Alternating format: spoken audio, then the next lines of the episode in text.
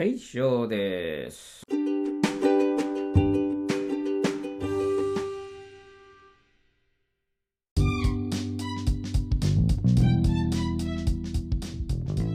はい、あの親のね視点でね考える留学っていうねところでね、まあ、いくつか紹介したんですけどもねこれはあのなんだろうね留学生ってほとんどがやっぱり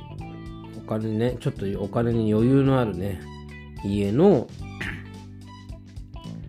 えー人たちが来ます。ほとんどね、えーまあうんもちろんその海外なんていうのな。ももちろん日本に来るね外国人の方の実家も大体裕福な方が多いですよね。あの、うん、例えばお医者さんやってたりだったりとかね、うん、そうじゃないとなかなか海外って来れないんですよね。あのーまあワーキングホリデーとかねある国はあのー必ずしも裕福な家庭の人が行くわけではないですね。向こうで働けるからね。平等にそこはあの機会が得られてるかなっていうところもあるんですが、まあ、留学に関してはね確実にあのある一定のねあの残高証明を見せなければ入れないから、うん、それはあの大体ねお金の持ってる方っていうの家から来るっていうのが多いです。でほとんどまあじなんていうのかな自分のお金で留学するってこともほとんど見ないと思うしただ個人で留学する人は見ますよね。であのー個人で留学してない人の方が多いのっていうふうに思う人がいると思うんですけど留学の形ってねいくつかあって、まあ、一つはあの民間のねそういう斡旋だ斡旋業者あまあ代理店みたいなところですよね。そういうことを専門で請け負っているような会社を通してくるのが一つ。それから、えー普通にねえっともうなんていうのかな英語がもともと喋れてね下調べとかもできてあの自分で調べてくるケースもが一つ。それからあとはですよねえっと留学とまでは言わないんですけどあの学校のプログラムでね1ヶ月間だけとか3ヶ月間だけとか行くとかのが一つ。それからあとはホームステイっていうのを使って大学に行くケースですね。であとは大学院で行くケースですね。でその大学院で行くケースは自分でお金を出してくるケースと、まあ、あの会社や大学とかね大学院日本の大学っていうのが教育機関が、えー学費をサポートしてくるタイプ、まあ、種類とね、まあ、これだけこうたくさんの留学の形があるわけですよね。でその中で、えーやっぱ一番人数が多いのは何かっていうとやっぱ普通にちょっと裕福な家の方ですよね、えーの子供が来るっていうのが大半を占めます。それは日本だけではなくね、全世界そうですね。はい。で、えーでお金の工面、みんながみんなね、すすごいお金持ちが来るわけではないんですよ。まあ、それなりに、その、中の上っていうところはあるかもしれないですけど、やっぱお金の工面にね、困る、えーご家庭もあるわけなんですね。なので、あのーできればね、あの留学って、うんお金持ちのイメージがあるかもしれないですけどその留学にかかるなんていうのかな学費って本当ピンキリなんですよね。あのもちろんあの高いと言われてますけど収率を選べば比較的あの割安のところで行くことができますからそういったところを選んでいってもいいと思いますで結局ね日本で働くんだったらあのそのアメリカで出たね大学がのレベルがどうであろうがとんど関係しないです。どのレベルの大学に入ったとしても、まあ、社会に入ってからね、いろんなディスカッション、英語で話して、英語でディスカッションするという時にね、えーまあ、うまく立ち回れるっていう人たくさんいますので、はい、そういう風になれれば何の問題もないということですね。はい、ところでですね、まああのまあ、大学に入るにあたって大学を決めるっていうことはいいんですけど、大学を決まったところで、決めたところでね、お金がどうにどうしようもできないんだったらいけませんので、じゃあお金のことでね、あのまずどういうことを考えた方がいいのかってことを話していこうかなと思います。でまずは学費ですけど、まあこれはね、あの調べれば出てきます。基本的にね、あのウェブサイトで調べれば出てきますから、あのそこを、うん、なんていうのかな、調べればいいと思います。でも基本的には日本大学より高いと思います。特に私立はね。で、こういった調べ物がね、やっぱり、その、例えば親御さんが、えっ、ー、と、留学をさせたいとは、子供にね、留学させたいと思っているけれども、親御さん自体は英語も喋れないし、海外留学っていうかね、まあ、海外に、日本から出たことすらないっていう親御さんもいると思うんですよね。うん、だからそういったいろんな調べ物が自分ではできませんと、親としてできませんで、子供ももちろんですけど、それと言ったことないし、喋れないから調べられませんとなった時に、えー、やっぱそうそうそうそういう時のために代理店がいるわけですよね。で、代理店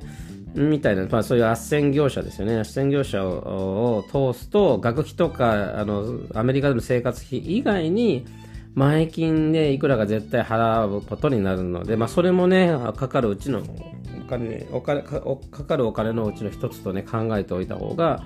いいですね。で、この前金はですね、まあ多くて何百万とか言って、まあ多分少なくても何十万っていうのは取られると思うんで、あのそこはね、用意しておいた方がいいです。で、この斡旋業者の責任っていうのは、まあその会社によってまちまちで、まあ、卒業とか就職活動まで面倒見ますよっていうところもあれば、もう送り出すことで終わりっていうところもたくさんあります。ね。えー、なので、まあ、あの、私はですね、経験上、行くとこまでで十分かなと思ってます。私が使った専業者っていうのは、あの、前金がね、非常に高かった。まあ、何百、まあ、2、300万、200万だったかな。200万か300万取られた気がしますけども、あのー、一応ね、卒業の時の、その、就職活動まで、あの、カウンセラーがね、びっしり面倒を見ますよって。まあ、要は卒業までびっしりサポートしますよっていうところで、で、実際に本当にね、就職活動の時もね、非常に力になってくれましたね。ただ、えっ、ー、とですね、私はね、あのー、もしそういう業者を通すんだったら、連れて行くとこで終わりっていうところでいいと思います。なぜかというと、実際にね、あの、向こうに行ってからそのサポートするカウンセラーがいたとしても、絶対に子供はね、使うことがほとんどないですよ、利用することが。なぜかというと、向こうに行った時に、まあ、その同期の仲間とこう、あ普通に一緒にいるのが楽しいって思うし、今度、カウンセラー、まあ子供っていうかね、若いんでね、やっぱすぐ順応するんで、カウンセラーがいなくてもね、もうね、立ち回れるようになるんですよ。英語を喋れなくても。だからその逆に言うと、カウンセラーと会う日っていうのが逆にね、あの、煩わしくなってくるんですよね。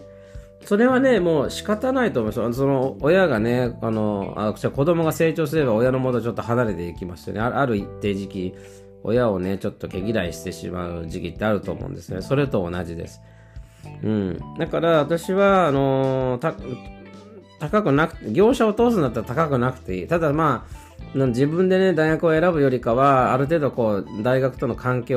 性をね、持ったところの知られてる大学の中で入れるんだったらそれでいいと思います。で、入ったらもう、あとは、あの、子供と親御さんが自分で頑張る。ね。仮にね、これサポートがあったとしてもね、結局自分で頑張ってますよ、みんな。頼らずに。逆になんかね、こう頼るのがめんどくさくなるんですよ。うん。だから、えー、そういう意味でね、あとね、就職活動ですけどね、結局、アメリカに留学する人ってのは、卒業の年にね、キャリアフォーラム、ボストンのキャリアフォーラムって絶対行きます。でボストンのキャリアフォーラムっていうのと、それからね、えー、と、カリフォルニアの方でもあるんですよね。あの、東海岸、西海岸ね、あの、あれがあります。キャリアフォーラムがね。おそらく、西海岸に、あの中西部の人はね、どっちか行くのかもしれないですけど、まあ、東海岸にいる人はみんなボストンに来るし、まあ、西海岸にいる人はその多分カリフォルニアのものに来るし、おそらくね。うん。絶対行くことになるので、で、絶対そのね、情報をね、もうウェブサイトで見つけますよ。絶対に。うん、そんな時代ですからね、今ね。うん、だから、あまりその、えー、カウンセラーがいるよとかっていう触れ込みを期待してね、あの、そこで、それにかかるからお金がかかりますよっていうふうに、そんなにあんま騙されないよ。まあ、騙してはいないですよ。確かにね、あの、その人たちにかかる人件費がかかりますから、ですけど、でも、総勢何百名と言いますからね。うん。だから多分4億、5億ぐらい、あの、その前金だけで稼稼ぐっていうかね、まあ、あると思うんで、うん。っていうことですね。なので、あの、できるだけ自分なんていうかな、全く英語喋れないんだったら、行くところまで頼ってくださいってとこですね。はい。ねそれがまあ、あの、えっ、ー、と、入学前にかかる費用の一つですよね。それから入学してからかかる費用ですけど、それがまず学費ですね。それから、えー、みんなね、寮生活になりますから、寮費で、寮に入るとね、ミールプランに入んなきゃいけないので、ミールプランですね。ミールプランっていうのは、あの、あれです。食事のプランですね。えー、1日何食とか、そういうのは決まって、そういうのでね、決まって、カードが渡されます。ミールのカードをね。で、学食に行ったりするとき、学学食とか、あのー、学内のね、あの、コンビニとか、あと本屋、なんだっけ、あの、ブックストアとかね、そういったところで、その、おおお金として使えるね、あの、お金のバリューのね、えー、まあ言ってお金のバリューって変だ。そこにまあお金が入ってるんですよね。はい。で、そのカードで、どんどんどんどんこう、あの、物を買うっていうのがあるんですけど、うん、そういうカードを渡されるんで、まあ、あのそれがミールプランですね。はい。で、あとは、えー、それ以外でね、かかる、まあ、生活費のところでちょっとしたお買い物とかするでしょうと。あと映画見たりもするでしょうっていう、多少のお小遣いのですね。それから、えっと、家族用の、えっと、家族会員としてのクレジットカードですね。これを持たせて方が一応いいです。これ万が一の時のためが一つの理由。もう一つの理由は、クレジットカードってね、保険がついてるんですよ。保険ね。だからいざという時に、まあ、保険にとしてね、使うためにクレジットカードを持っておくのもいいでしょうと。それからもう一つは、冬休みとか、えっと、夏休みですね。まあ、夏休みで夏学期を取らない人は、あ多分一時一時帰国することが多いと思うんで、その時の飛行機代で、えー、クレジットカードを使うっていうところですかね。はい。その用意をあのしておくことが必要かなと思いますね。はい。で、えー、じゃあ、アメリカ行ってからどうやって送金したらいいのってところになりますよね。アメリカに行くまでは銀行口座を向こうで開けることができないんですよ。要はね、住むところがね、な住むところ、住む住所と、それからソーシャルセキュリティカードっていうのが必要になるんですよね。銀行の口座を開けるには。なので、まあ、向こうに行かなきゃいけないわけです。で、これが、あの、大学の寮に住んでないとね、向こうに行ってから、あの、アパートを決めなきゃいけないですよね。で、アパート決めるまでにね、じゃあどこに住んだらいいのってなったら、やっぱホテルで泊まるとかってしかないですよね。だから、まあ行ってすぐにね、あの、アパートの暮らしを始めるっていうのはちょっとリスクが高すぎるから、最初のセメスターですね、まあ、入学した最初の1学期では寮に住んで、そこの時に、あの、アパートを探せばいいと思うんですよ。アパート住みたい人はね。まあ大抵ね、アパート住むの、アパート住む人いますけどね、あの、大体後半に住む人が多いんじゃないでしょうかね。最初1年とか2年はみんな寮に住んでること多いですよ。少なくともね、最初の1年は住んでますよ。うん。ということで、あの、まあ、アパート暮らしの話はね、また後ほどしますけども。えー、そういうことで、まず銀行口座を作ります。で、ソーシャルセキュリティカードっていうのは、ソーシャルセキュリティオフィスっていうところに行けばね、あのまあ、誰でももらえるんですよ。まあ、ちょっと書類忘れましたけどね。うん、外国人でももらえます。で、これを作るまでに、えー、これがね、まあ、アメリカに降り立った初日にね、作れればいいんですけど、そんな余裕も絶対ないはずなので、私が大学入った時はね、その大学経由でもらったかちょっと覚えてないですけど、あのー、普通のカードの番号とは違うカードを、カード番号ももらえるをを渡されましたね。ソーシャルセ仮のソーシャルセキュリティカードということで。で、それをもとに、あのー、銀行の口座を開けました。で、でその銀行口座を開けた後に、まあ、その銀行口座の情報を、まあ、実家に送って、そこに送金をしてもらったっていうのが、最初のね、流れですね。で、えー、一回ね、そこで、一回落ち着いたら、ソーシャルセキュリティオフィスに行って、あの正あの正式なソーシャルセキュリティカードを、まあ、もらいに行くという流れになりますね。はい。で、送金なんですけどね、あの、基本的には、銀行から銀行にします。ね。あの、日本の銀行から、えー、アメリカのその銀行に、えー、送金をするんですけど、当時はね、ちょっとね、覚えてないんですけどね、あの、手数料5000円ぐらいはしたんじゃないかなと思いますよね。あの、学費を払うぐらいの量を送るんだ時は5000円ぐらいしたような気がします。で、銀行から銀行にするときは、もう、あなんかね、多額の、ね、あの金額を送るときは銀行経由でやった方がいいですよというのが一つで、あと、東南アジアのね、国？で出稼ぎに来てる人いる、いるんですけど、要するにその銀行口座を開けれない人たちっていうのもたくさんいるわけですよ、世界、世界にはね。で、その人たちのためにあるのがね、あの、ウエスタンユニオンっていうのがあるんですよ。で、ウエスタンユニオンっていうのは、まあ、要はあの、えっとね、お金の送金用の、あの、会社なんですよ。あの、ものの5分でお金が届きます。えで、日本にもあるんですけど、日本でね、一番わかりやすいのは、まあ、一つはウエスタンユニオンって書かれてある、えー、どこにでもあるわけじゃないんですけどね、えっと、あの、どちらかというとあれですよ、あの、外貨を取り扱ってるお店ありますよね。あそこの中にね、ウエスタンユニオンっていうのが入ってることが多いです。で、それからウエスタンユニオンは、あの、セブン、セブン、エセブンバンクと提携してるんですよ。だから、セブンバンクに、えー、登録をしてですね、オンラインでやりたいんだったら、あらかじめ登録して、それからね、送り先の名前も登録しとくんですよ。あらかじめ。で、そうすると、えっとね、オンラインでね、送れることが、送ることができるんですけど、あの、まずはそのセブンバンクに、まあ、セブンバンクも、あの、口座を開けて、で、そのセブンバンクに、その、まあ、送金先の人の名前をね、あの、登録しますと。で、その時に送りたいって時に、じゃあ、例えば、あの、急ぎで5万円送りたいとしますよね。そうすると、その、じゃあ5万を、あその、多分自分の子供にね、送るとしますよね。で、アメリカにもね、いろいったところにウエスあウエスタンユニオンってあるんで、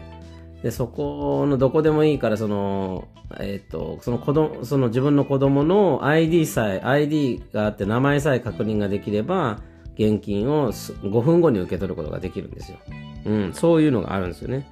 だからそれを使うとかっていうのもあります。で、私が向こうにいた頃っていうのはウエスタンユニオン使ったことがなかったんで怖かったんですけども、